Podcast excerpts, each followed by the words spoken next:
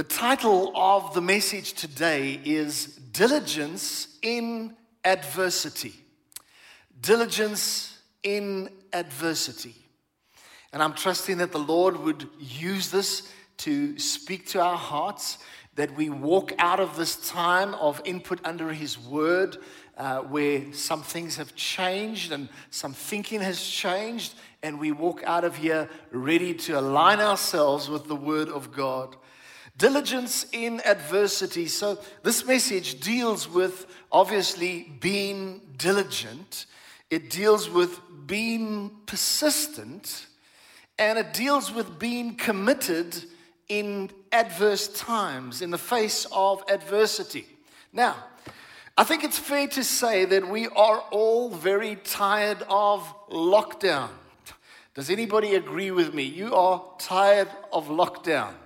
Now, we see those hands at home. uh, you know, I can feel them. You know, we are. I mean, this has been going on for quite some time. And it is not an easy time. We're tired of isolating from other people. We are tired of social distancing. Yes, we need to keep on doing that, but we're still tired of it. And we're tired of this lack of emotional connection. Now, I was listening to somebody that was describing this whole thing of, of uh, you know, the, the whole coronavirus issue and what everybody's facing. And aside from the actual problems of a virus that is spreading, for everyone, there is the sense of almost being in limbo. Somebody described it as being out uh, in the ocean, kind of lost at sea in a small vessel, and you can't get out of the situation. You look around you, and there's just water, water, water. There's uncertainty. And you kind of think, when will this end? Where is the land? When is this going to draw to a close? And, and we don't yet know. But the mercies of the Lord are new every morning. And so, this is why we need to live almost in a day by day way and just thank you, God. Your mercies are new for today.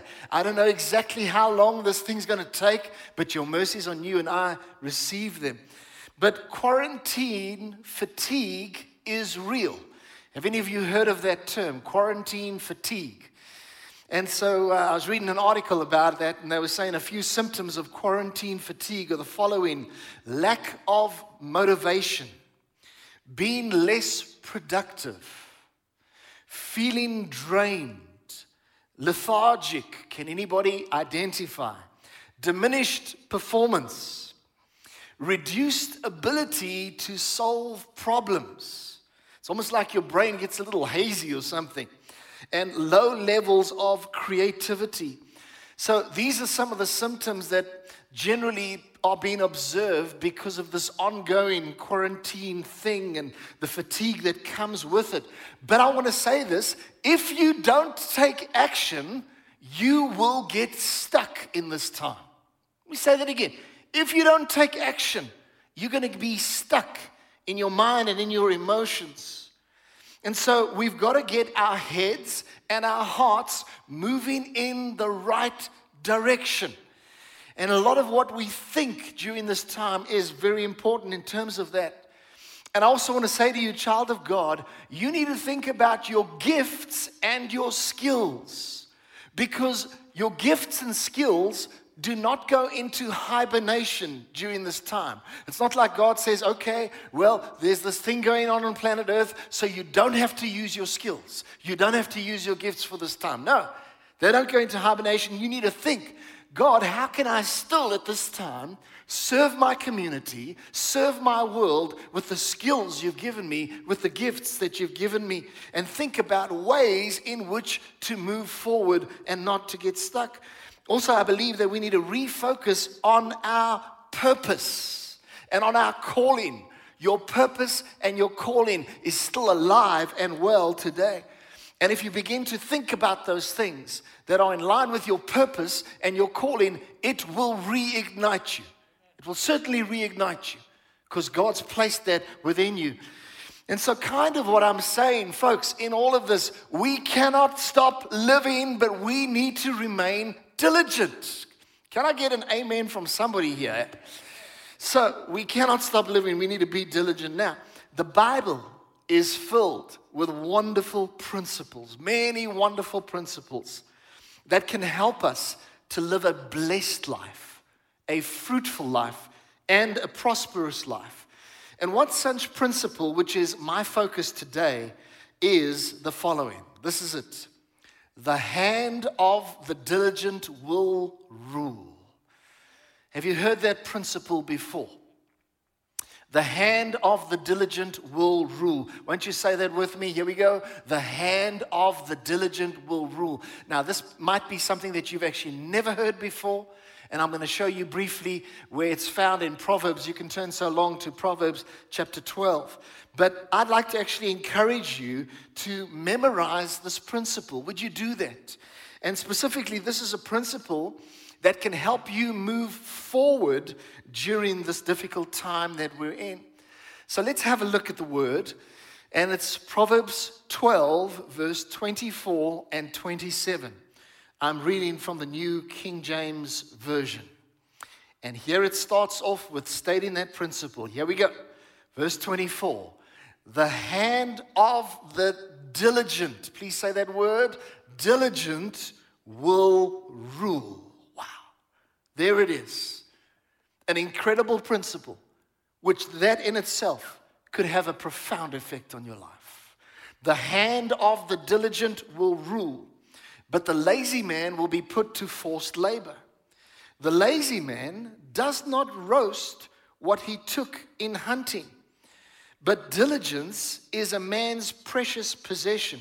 Just take note of that. The lazy man does not roast what he took in hunting. In other words, you know, in those days, you, know, you would go out and you would always go hunt and so on, but this guy would bring home his hunt and he wouldn't even bother to take it further and, and cook it and prepare it. In other words, he didn't finish the job. And then it says, but diligence is a man's precious possession. Have you ever thought of diligence as being a precious possession in your life? According to scripture, it is. Now, let's look at these same two verses in one other translation. It's uh, the Passion Translation. I rely predominantly on the New King James Version, but then sometimes, like the Passion, just gives a different perspective. It says, verse 24, if you want to reign in life, don't sit on your hands. Instead, work hard at doing what's right. For the slacker, will end up working to make someone else succeed. On to verse 27. A passive person, it's a nice way of saying a lazy person, a passive person won't even complete a project, but a passionate person.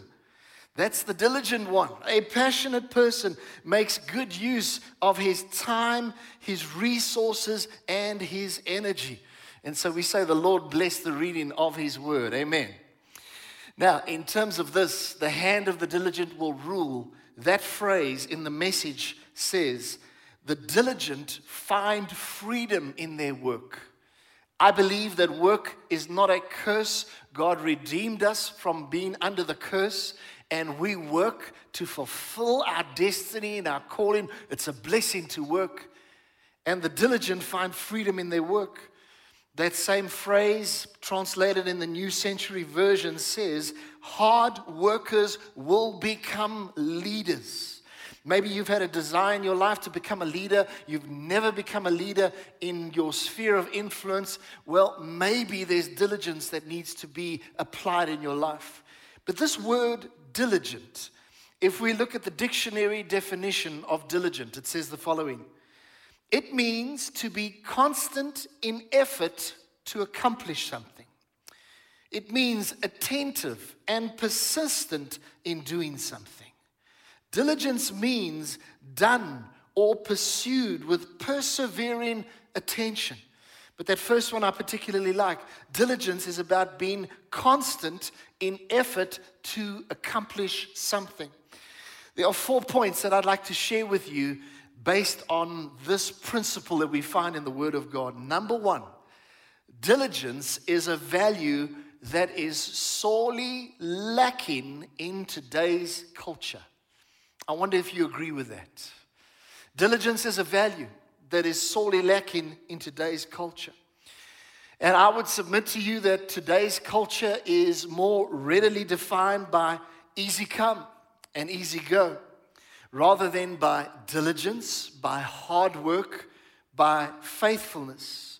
Today's culture, it seems to me that there's this thing of wanting things just to fall into your lap, even though you don't work for them. Now, I know that that is a generalization, but just bear, me, bear with me for a little bit if you don't mind. Today's culture, and I'm talking the culture around the world, they want things like participation awards.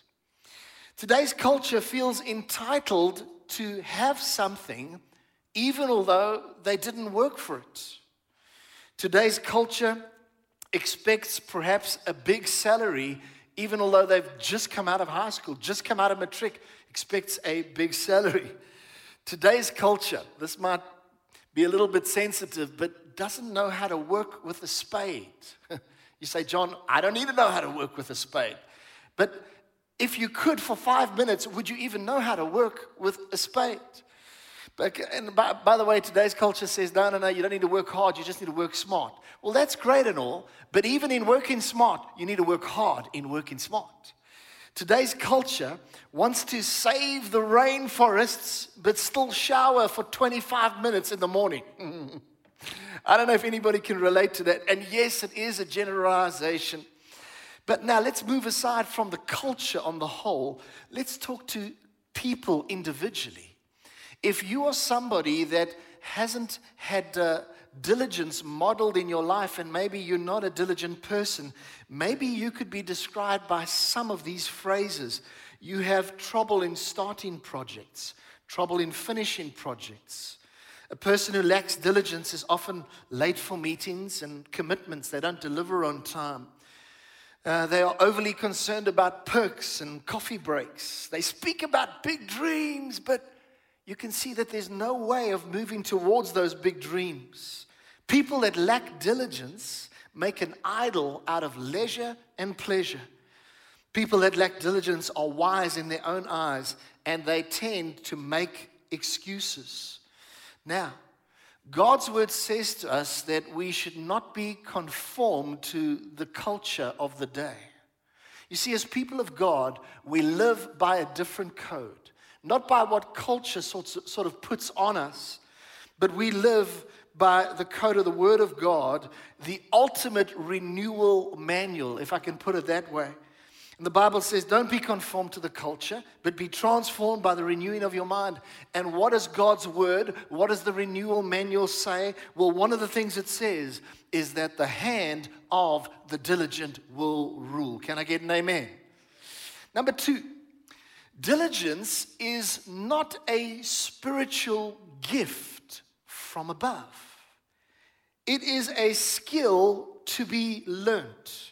Let me say that again. Diligence is not a spiritual gift from above, it's actually a skill that you learn and that you develop. And I believe very firmly that we need to teach our children to be diligent. It doesn't just come automatically. This is not the responsibility of the government to teach children to be diligent, neither of schools or whatever. I want to tell you, it is the responsibility to be taught in the home. God says, raise up a child in the way he should go, and when he is older, he will not depart from it.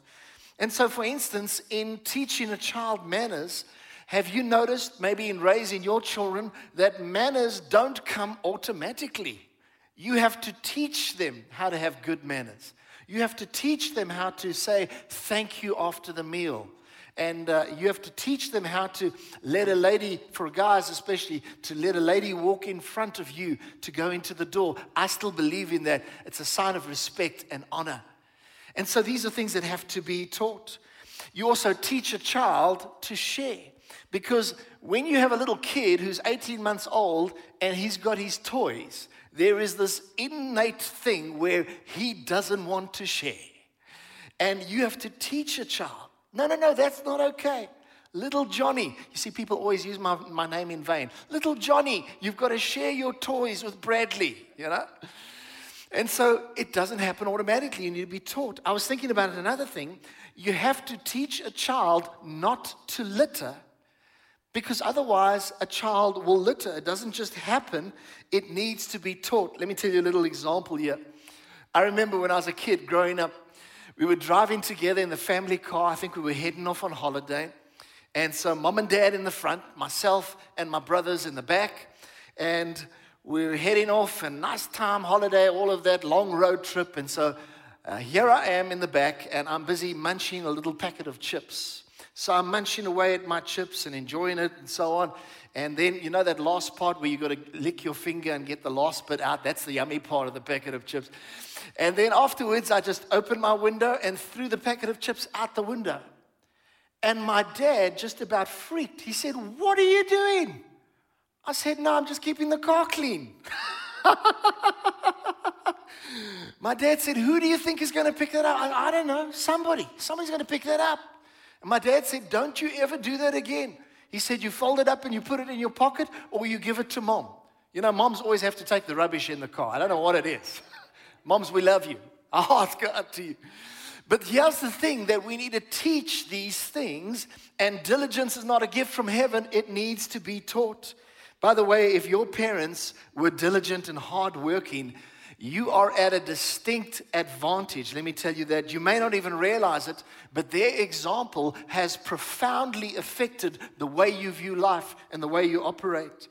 I can honestly say that my parents did not have a lazy bone in their bodies, and I thank God for their positive example. And I know my mom's listening to uh, the service right now. Love you, mama. So, even if your parents, however, did not set the best example for you, I want to just tell you that you can still grow in diligence and you can see where God will take you as you grow in diligence. Even though you don't have examples in your family, perhaps, there are wonderful examples in the Word of God, which I'll get to in a few moments' time. Now, let me change tack a little bit for a moment here. As South Africans, we all enjoy rugby. Am I right? We all enjoy rugby. We love supporting our Springbok team. And I think of recently how Siya Kolisi came home with uh, the team and the cup, and we were just so excited. It rallies the nation together. And one of the coolest things for us as Springbok supporters is when we beat New Zealand. I don't know, but beating New Zealand is just that cherry on the top. But to tell you this, to become a Springbok rugby player, you have to be diligent to get into that team. You have to work hard at it. You really have to. No one gets to be a Springbok without working hard. And I was thinking of one of our former uh, Springbok fly halves, Morné Steyn.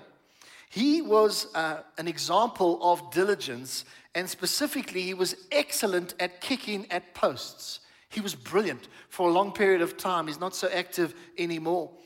But they were asking Morné Steyn, how, how, do you practice, you know, and how many balls do you kick uh, per week in practice? And he said the following I usually kick 200 to 300 balls per week. That's a lot of balls. I'm personally thinking, who's going to fetch those balls?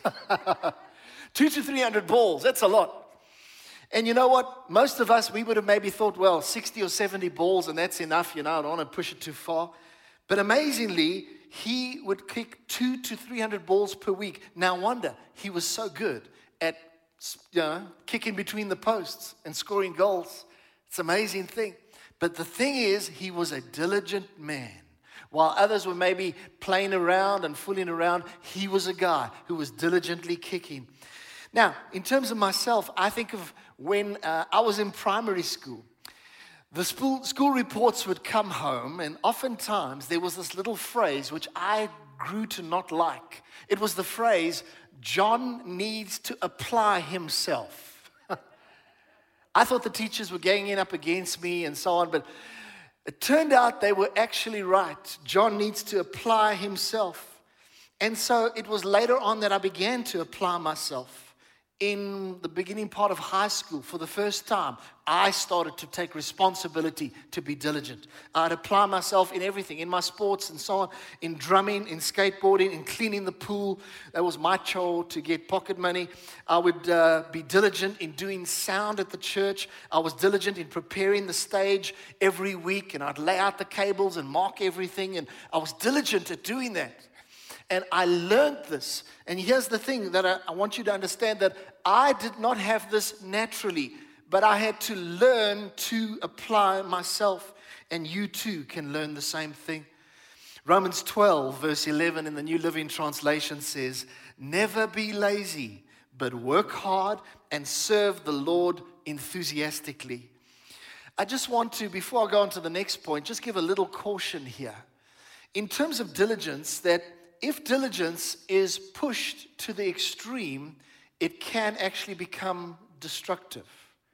There are some people that sort of become workaholics, and I believe diligence is not being that, not at all.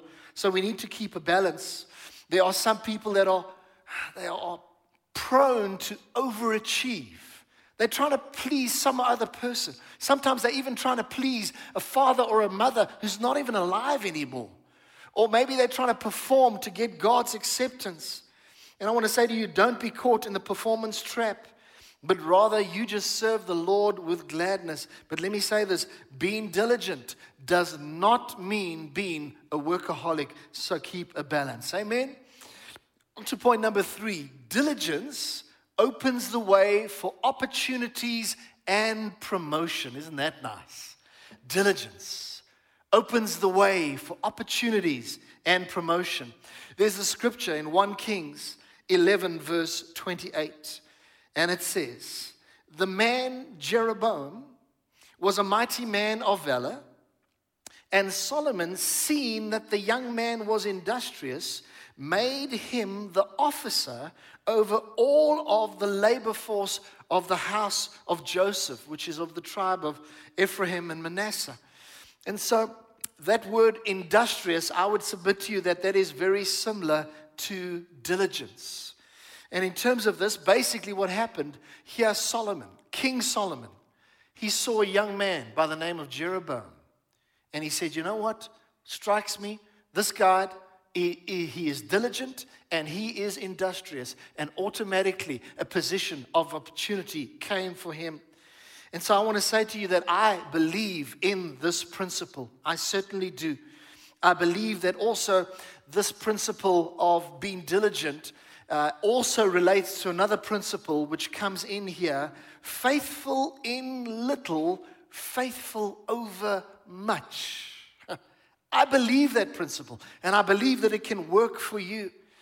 I think of a situation years ago where uh, it was in 1995. My dad was involved in being instrumental in starting a city fraternal.